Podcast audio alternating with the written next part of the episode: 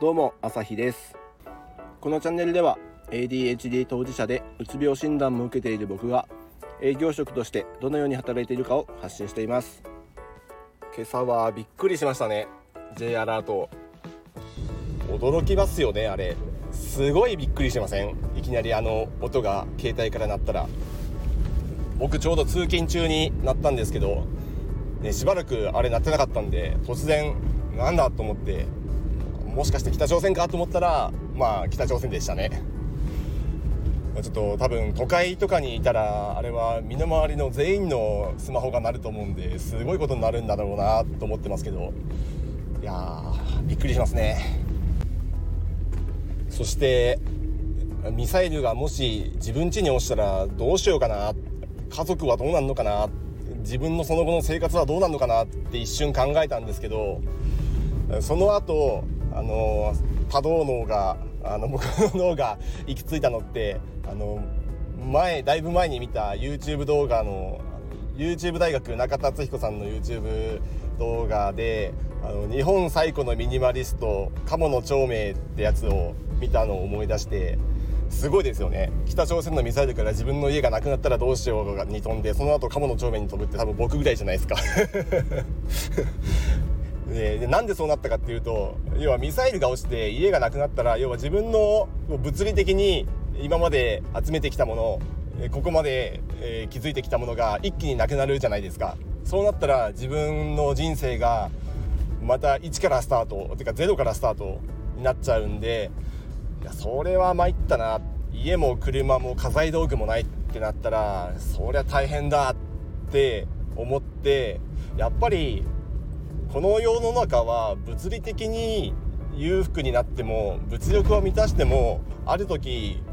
全てを失うリスクがあるなって再認識してうんとその辺やっぱりなんか物にこだわらずミニマリストになってしまえばいいよなって改めて思ったんですよ。結局家があるとその家に縛られて自分の生活も制限されるし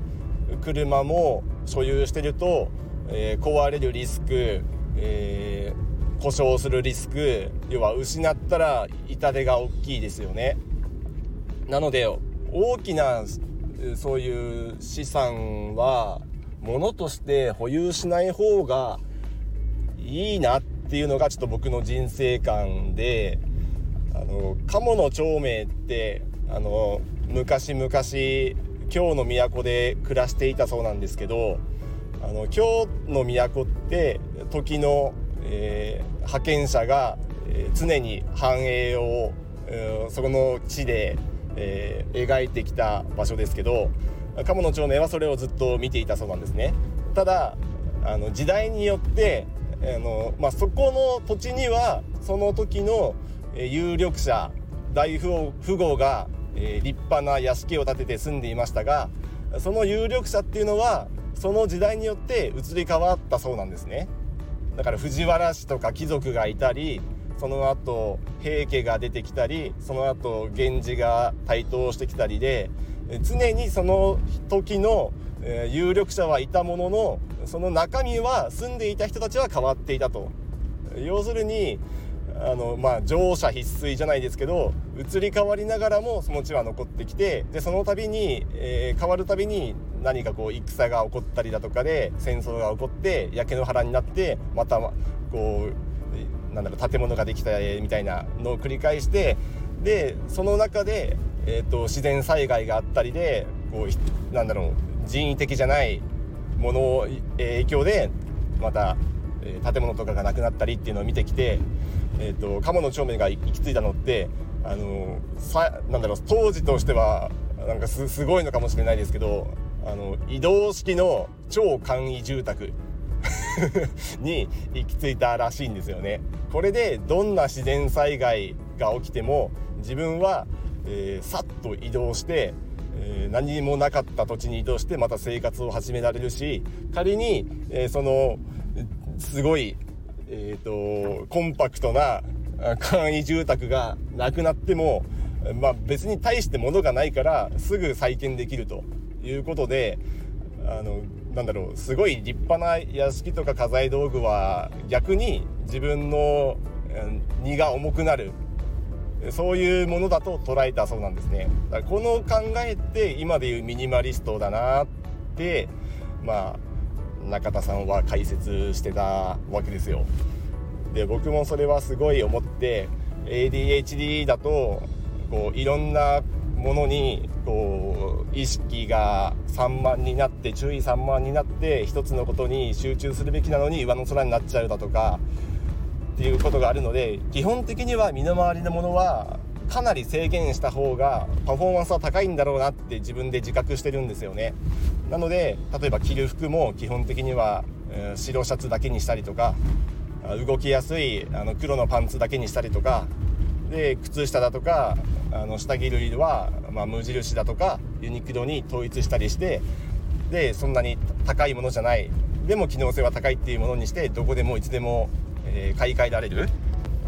で基本的にはあのカバンも常に同じものしか使ってない。万が一なんかこう TPO に合わせて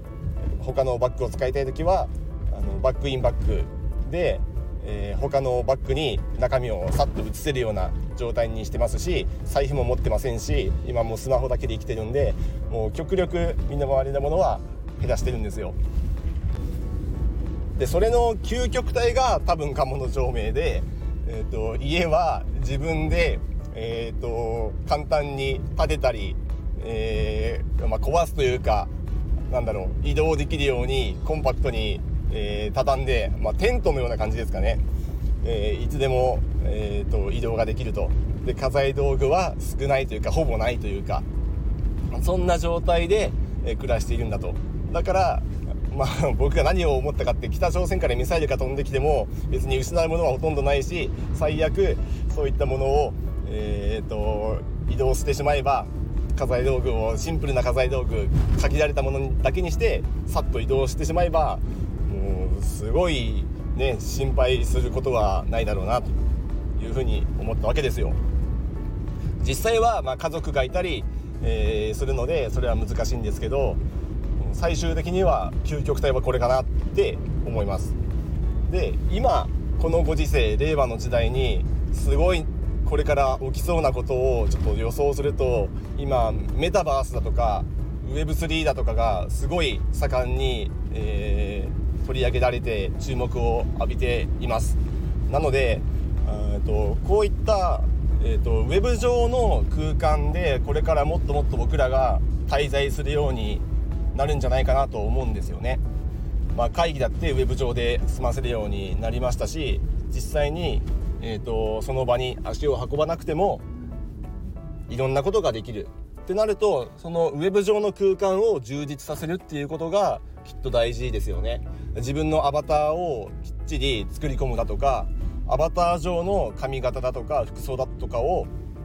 すごいカスタマイズする。だからその服装には今も NFT として海外のブランドがえっ、ー、と有名な高級ブランドだとかナイキだとかがその空間の中で、えー、装飾できる服飾、えー、品などを、えー、販売している。っていう事例が結構あります。ナイキの靴を履くとかそういうためにナイキの靴をウェブ上で売ってるとか。いやウェブ上ですよ実際にはその靴はあのウェブ上にしかないんで、えー、僕らは履けないんですけどウェブ上の自分の分身であるアバターが履けるだとかそういうような状態に、えー、今なりつつあるというかなってるそうなんですね僕は聞いた話だけですけど。ってなったらあの実際にナイキの靴を買うとそれを大事に大事に保管しててもなんか自然災害とかミサイルが飛んできたりだとか、まあ、何が起こるか分かんないですけど失うリスクがありますけどウェブ上だったらあのなくなるリスクがほとんどない。サーバー上にデータが保管されてるんであの世界中のサーバーが一気に、えー、ぶっ壊れなければ おそらく、えーと、何が起こっても自分の、えー、アバターは死なないと死なないし服も物もずっと保管できる。だから身の回りの物理的なものは極力減らしてウェブ上で、えーと、自分を自分や自分の身の回りのものを作っていけば昔鴨の長明の時代は身の回りのもの物理的なものしか、えー、持つ持たないが選べませんでしたけど今はこれからの時代ウェブ上で持つ持たないも選べる。むしろそっちの方が大事になってくるんじゃないかなっていうふうに思ったりしてるんですよ。だから今 NFT で、えー、すごく有名なあの BAYC とか、えー、 CryptoPunks なんかはもう一つの画像ただの画像なのに、えーと、もう家レベルの数千万の価格がついたりとかして、あのー、僕らからしたらえなんでそんな画像が数百万数千万するんだと思っちゃいますがもうそれが今のブーム。その、N、NFT を例えば Twitter のアイコンアイコンだとかにして自分は、えー、そのアイコンを、えー、気に入ってるその高いブランドを身につけているっていうのをアピールする。で同じようにブランドを身につけている他の人と共通言語として仲良くなったりするっていうのが今もう流行ってるので日本もそのうちこれが流行ってきてウェブ上の、えー、ブランド、えー、NFT を身につける時代がやってくるんだと思ってます。あと話ちょっと変わるんですけどあの電気代の値上がりがすごいですよね。あれで水道光熱費がもう一月10万超えたとかっていう話をよくニュースとかで見ますけどあの YouTube でホリエモンさんがみんなそんな電気代気にしてんだって言っていてなんか電気代の高騰についての説明と対策をあの動画で上げたらすごい再生回数になったって驚いていたんですよね。いやそりゃそうだろ。っ て僕ら一般人は思うんですけど堀江さんはホテル暮らしだからその電気代なんて気にしたことないというふうに言っていてはあなるほどなって思ったんですよね。いやだからある種ミニマリストなんですよね。自分の自宅がなくて必要最低限の身の回りをバックパックに詰めてえー、と生活している堀江さんはある種家を持たない超ミニマリストででそれで十分お金も稼いでるしなんかこうねみんなの役に立つ再生回数が伸びる動画も撮っているわけですしなんかロケットビジネスもねやってますし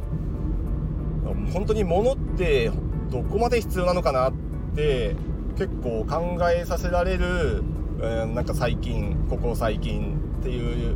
僕です。なんだその着地はってちょっと喋りでしたけど。はい。なので身の回りのものをできるだけ減らして僕ももっともっと、えー、シンプルな生活をできるようについつい増えちゃうんですよね物ってね。ちょっと欲しいものがあったりするとつい増えてしまう。減らすよりも買う方が増やす方が簡単なのでついつい増えてしまうんですけど